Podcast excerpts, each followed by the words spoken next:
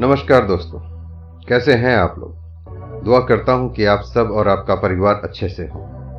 अगर मेरी रचनाएँ अच्छी लगें तो कृपया करके लाइक सब्सक्राइब एंड शेयर कर दें। तो आज आपके लिए एक छोटी सी कहानी लाया हूँ। कहानी का शीर्षक कुछ इस प्रकार है कि सलाह नहीं, साथ चाहिए।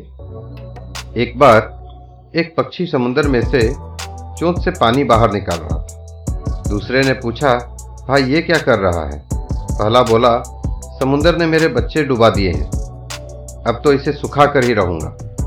यह सुनकर दूसरा बोला, भाई, तेरे से क्या समुंदर सुखेगा? तू छोटा सा और समुंदर इतना विशाल, तेरा पूरा जीवन लग जाएगा।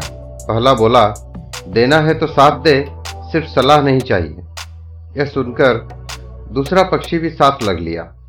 ऐसे हज़ारों पक्षी आते गए और दूसरे को कहते गए सलाह नहीं साथ चाहिए।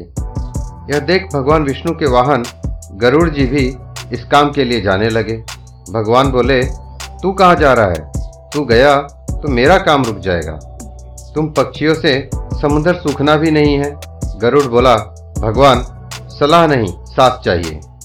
फिर क्या? ऐसा सुन भगवान विष्णु जी भी समुद्र सुखाने आ गए।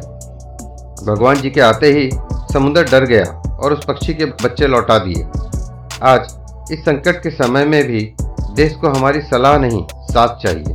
आज सरकार को कोसने वाले नहीं, समाज के साथ खड़े होकर सेवा करने वाले लोगों की आवश्यकता है।